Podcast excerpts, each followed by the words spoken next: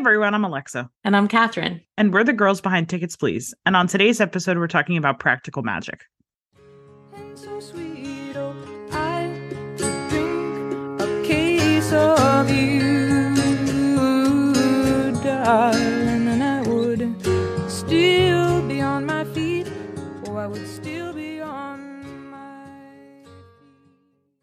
So a couple of months ago, I told you, wasn't on the podcast, but I told you that I went to see Bleachers at Radio City and Bruce Springsteen came out. And in fact, when I told you that story, I said that I was probably 15 or 16 rows back and that it was the closest I had ever been to Bruce Springsteen. Well, last weekend, I went to see the Killers. I went to both nights. They did a Friday and a Saturday night show at MSG. And Brandon Flowers, the lead singer of the Killers, brought out Bruce Springsteen on the second night. I think what's ha- happening here is that you actually are meant to have a friendship with Bruce Springsteen. I and I was on the floor of the killer show. I'm about to send you a picture because this part you I texted you after the show and I said we need to record a cold open on this week's episode because boy do I have a story for you and you had probably seen the headline that Bruce came out at the Killers concert and that's and so you sort of knew. But what you do not know is how close to him I was. I'm about to send you a picture right now, and you can re- react live on the on the pod. Twenty minutes after you sent me that text, I happened to go on Twitter, and the entire everything yeah. was like uh, there was a variety article. There was all these articles and all this stuff about how he how they brought him out. So I texted you and I said, "Don't tell me if I'm right, and I'm not even going to tell you what it is, but I think I know what story you're going to tell me." and you did. Truly wild. Also, this the funniest thing I've ever seen. Bruce Springsteen, he looks like a like a bronze statue of himself. He does. Like he, this is a wax. This is from Madame Tussauds. I can't wait to put this on our stories. That's the funniest photo I've ever seen in my life. But anyway, it was even more incredible because he came out for the encore. Well, the whole thing was weird because when we got there, I was I went with a friend of mine and the guy standing behind us in the pit was talking about how he heard from one of the people that worked at MSG that there was a special guest tonight. And and so we were talking about that before the show even started. And then he started the set and he played Mr. Brightside as the third song. So everybody was like, wait a minute, that's the closer. You close on Mr. Brightside. You do not blow it as the third song that you sang. So everything was kind of weird from that moment on because we knew it had to be that. But then the reason that he brought out Bruce Springsteen is because uh, the Killers have a song called A Dustland Fairy Tale. And since I heard it, it has been my favorite song of all time. A dustland fairy tale beginning, or just another white trash county kiss.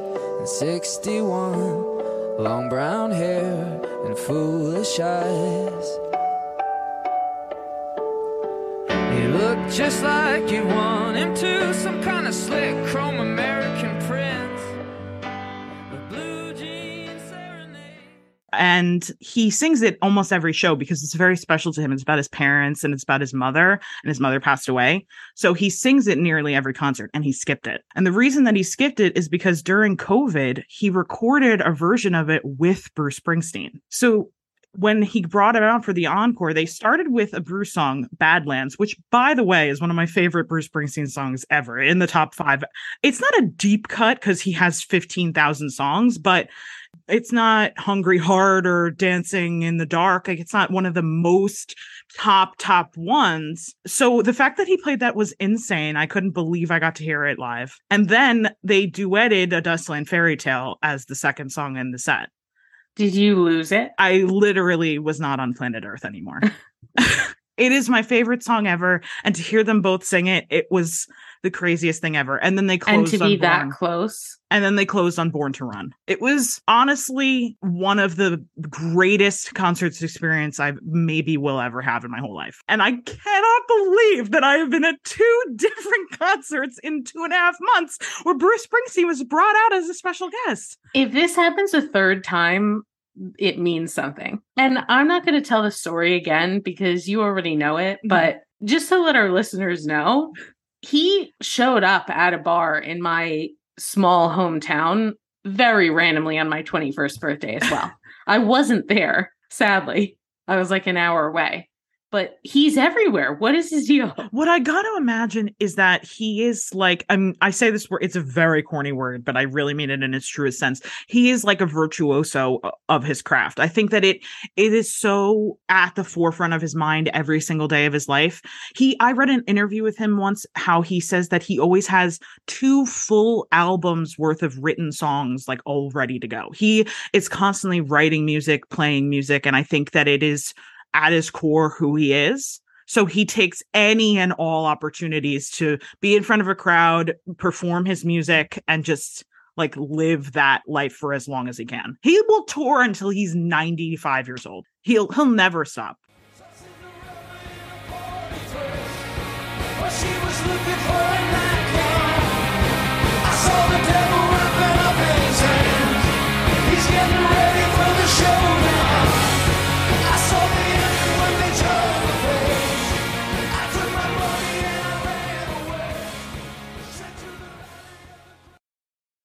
So I read that this opened at number one, but then it only did 46 million against a 75 million dollar budget. Mm-hmm. And this says its critical reception was so poor that Griffin Dunne years later wondered if the movie had been cursed by a witch who served as a consultant on the film and later sued the studio over a pay dispute.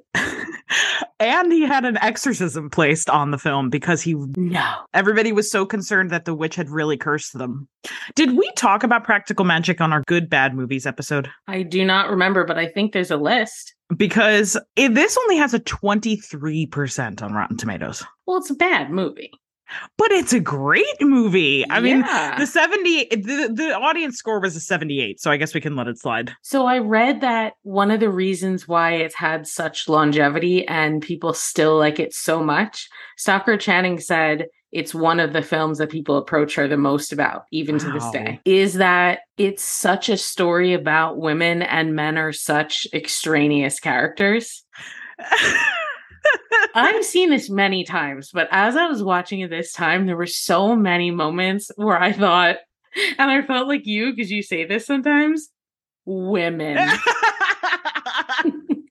I had the same reaction. This was only my second time ever seeing it. I was, when they call all the women to come at the end, I was pumped up. The the adrenaline was coursing through my veins when she called them all and they were all so game and they're talking about how like it's because the sister was in a bad relationship.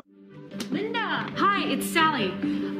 I'm activating the phone tree. Look, uh, you know the the stuff that everyone's always whispering about me, the the hexes, spells, the Well, here's the thing. Uh I'm a witch. I got the best news. Sally just came out.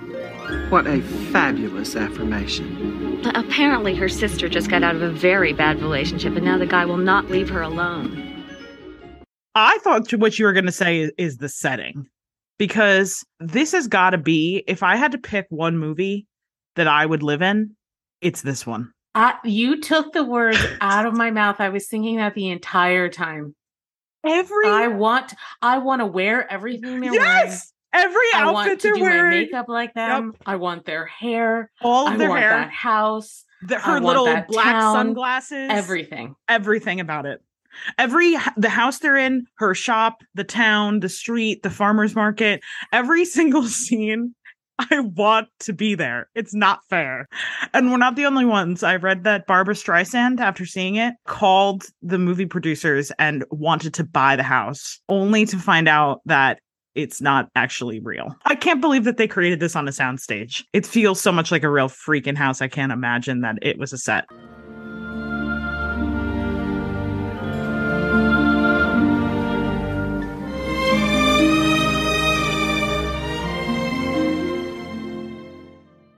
There was an Entertainment Weekly review when it came out that said the witch sisters get empowered all right into wild and crazy girls. Ew. no. I hate everybody. I think Nicole Kidman is so excellent as Jillian. When she comes on the screen, when they first show her and she's like throwing the stuff out the window to leave home, she just you instantly know everything you need to know about what she's like. That she's like the free spirit one who's not into the conventions of their confining curse and all that. She's going to do her own thing and live her own life. And you know that from the second she comes on screen. Even like what they're wearing, she's like, her hair is all disheveled and she's like getting her shit out the window. And Sally is in a robe, like covered up completely. An and, like, amazing robe. amazing robe. But like, you, even instantaneously, they show the contrast between them. And then I think right after that is when Sally's in town with her aunts Yeah. and meets the guy who becomes her husband. Which, by the way, when she's walking behind her aunts and they're wear- and they're carrying those parasols, Yeah. Stockard Channing is a queen. Okay, she's walking around like saying hi to everyone, taunting them because they're all afraid of them. I love her so much. Didn't she remind you of Stevie Nicks? Yes, So one of the scenes that has really stuck with me since the first time I ever saw this is when she's laying in bed with her husband. They already have their two girls. She has a great life. They're really happy. And she hears the beetle.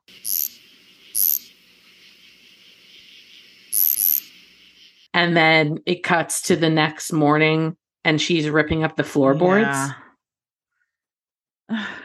And then it's interspersed with her husband pushing the cart as he heads to the farmer's market. And you know something's going to happen. It's so intense and the worst. Truly the worst. And then you see those cyclists coming and you think that's going to be what it is. And Yeah. then it doesn't happen. It's such a roller coaster. Because then you're relieved for a second and then he turns around and gets hit by the truck. It's horrible. It's heartbreaking. And when Sally talks about it with Jillian later about how happy she was and how she just wanted to be normal, like she wasn't even asking for that much. That's what sucks is that the life that she had was a very simple, normal one that she wanted and she couldn't have it. the way her voice breaks when Jillian comes home the first time Mm. and she wakes her up laying in her bed Yeah. and she says, I was really, really happy. I love the scene when they stay up all night and they're talking because it just felt so when you had like a, f- a sleepover with your best friend and would talk about all the stuff you wanted to talk about and they would go from topic to topic and like they would change where they were sitting in the room like at one point Jillian was like on the floor and Sally was like upside down on the bed and like I just loved the intercutting of the different scenes where they're catching each other up on what's been going on. And Jillian's talking about how exciting her life has been, and she's trying to cheer her sister up because she's been so sad. Imagine having that conversation with your sister in that room in front of that fire. It's so cozy and great. To go back for just a minute, another line that really, really struck me is when shortly after he dies, when Sally shouts up the stairs to the aunts, It was the curse, wasn't it? He died because I loved him so much. Oh, my poor little girl. One thing I wasn't sure of though, when the aunts come down and are talking about how like they didn't realize or they didn't know, what what are they what are they meaning? Like that they thought that this would just be like a short-lived thing for her and it would get her out, but then like she wouldn't fall so head over heels that he becomes victim to the curse because it's like a I weird think so. because like for they're like oh we had no way we had no way of knowing and i'm like i don't understand what that means because how could they not have known My guess is that they sensed that there was some sort of connection between Sally and him uh-huh. and that it could be something. So they did whatever they did to push them closer together, but they figured it was safe because he wasn't the one. Mm, So her shop. Do we know what it's called? Do we ever see? i don't think so What a missed opportunity. The merch that could come from knowing the name of that place.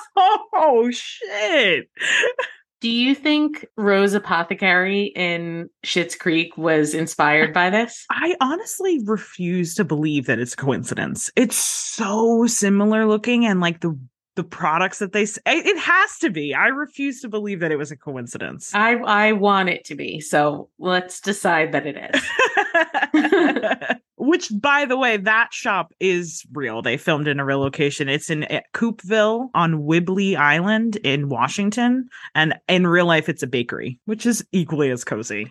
we need to take a trip to Washington and go to Forks and to that bakery and see that house because the the exterior of the house is real. I thought that they tore it down, though. Oh, I thought the exterior was of a real house. No, it, they built an architectural shell of the house to film it. and like then- they did in with her cottage in the holiday. Yes. And then they Two houses down. that I would die for. It's a missed opportunity that no one has like recreated them, though. How hard could that possibly be to do? Let's become builders There we go. recreate movie houses. Seriously, there are for sure people who would buy those houses. or rent them out as like Airbnbs. That's like a million dollar idea right there. People would pay ungodly amounts of money to, to stay in either one of those houses. How wait a minute. Wait a wait, minute. how has Wait nobody done that? How has nobody Wait a done that? How has nobody Alexa? I'm not kidding you. This is like a billion dollar idea. You can recreate it painstakingly. Yes. Everything. It would take everything in me not to just live there, though. That's the problem. I would build it and be like, but I want to live here. I don't want other people to stay here. You can't leave this on the pod. This is too good of an idea. People have had to have had it though. That's what I'm saying. It seems like it seems so simple that how could it not already exist or a million people have thought of it? Speaking of great ideas, Helena Brooklyn Blonde on Instagram had an idea just the other day. She was like, Why has there not been a comedy similar to The Office, but that takes place in the late 90s, early 2000s at the height of shopping malls, retail in the Gap? Or one of those types of stores Oh. Because they're doing one. One's coming out about About Blockbuster? Although I don't know that if that takes place during present day, like an alternate present day or the 90s or not. I think it does. And then there's Superstore, which is like in a Walmart type store. Mhm. But there isn't anything in a store like a Banana Republic J. Crew of the 90s. My God. Place. Man, would I watch that. Man, that'd be The- so good. The drama, people who've never worked in retail Oh have my no God. idea the kind of drama that goes on behind the scenes. It is from zero to a hundred on a daily basis, and the cycle has never moved faster than at a retail store. And also, now that we're talking about it, the same for restaurants. Why has there not been one like that? Well, I guess Vanderpump Rules is Oh yeah, is, oh yeah. is sort of the real life version of that, I guess. Speaking of restaurants, I love the scene where Jillian wakes Sally up to have midnight margaritas, and they're dancing around the kitchen. If there's nothing I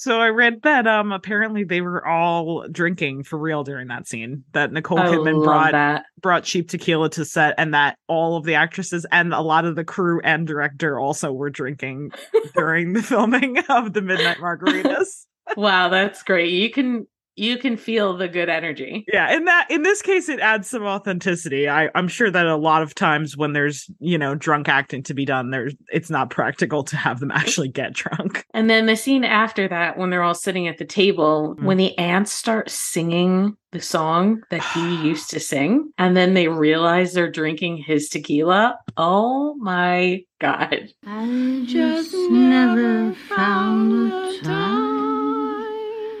You were always on my mind.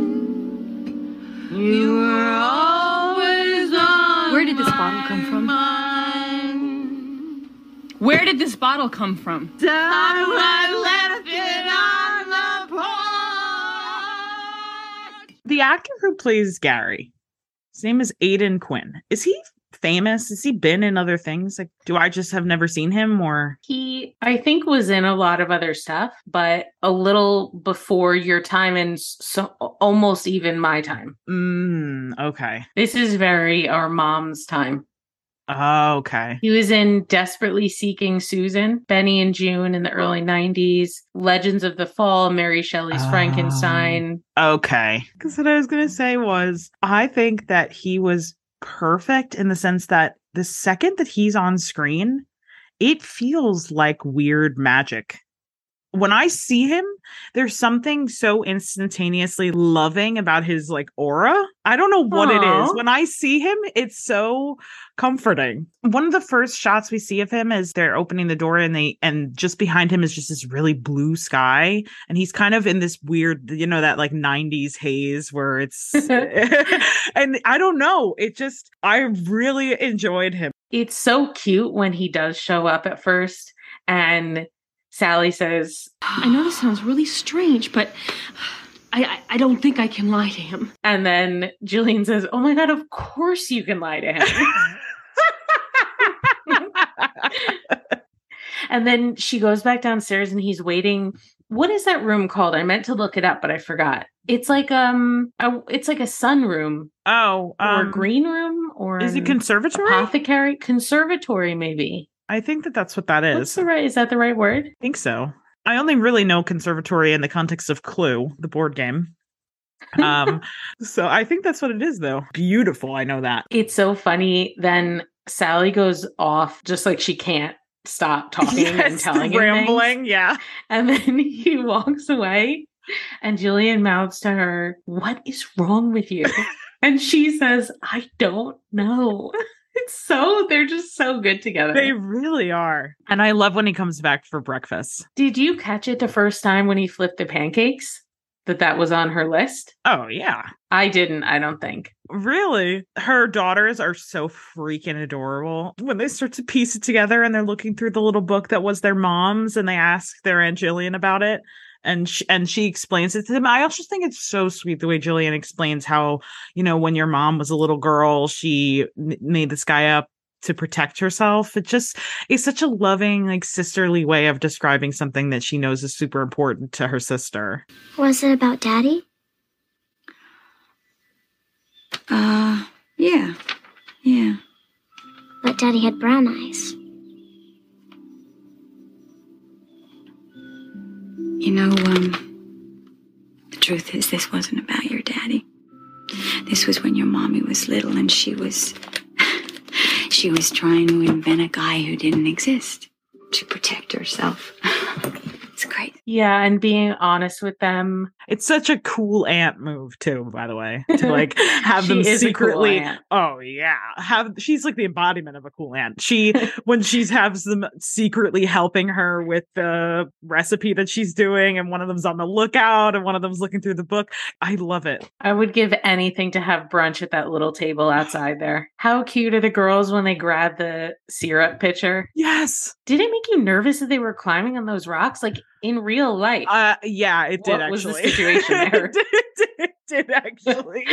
I love when Julian runs after them though. She just like sprints in her long skirt that she's wearing. Oh, God, their outfits are so good. every single one of them is so good. Do you think when they cast them that they paid attention to wanting to cast two actresses with the most amazing hair you've ever seen? Well, but I feel like I've never seen their hair look that good before or after this. Like they have beautiful hair, but it, this is It is the best it's ever apex of their Yeah. hair, especially Nicole Kidman. She has never looked more gorgeous than in this movie. And I feel like they probably didn't have extensions in, right? They weren't good enough think then in the late No, 90s. I don't I think don't so. It looked like their real hair. Don't you think when they're up in the attic and Jimmy's spirit appears that he's actually really scary? He is really scary, and I was incredibly impressed at the effects. Oh, you know what I wanted to ask you? What was the reference with the star? I must have missed that in the beginning and never caught on to it. He, it's one of her list. His favorite shape is a star. Oh, that's so cute. It's cute.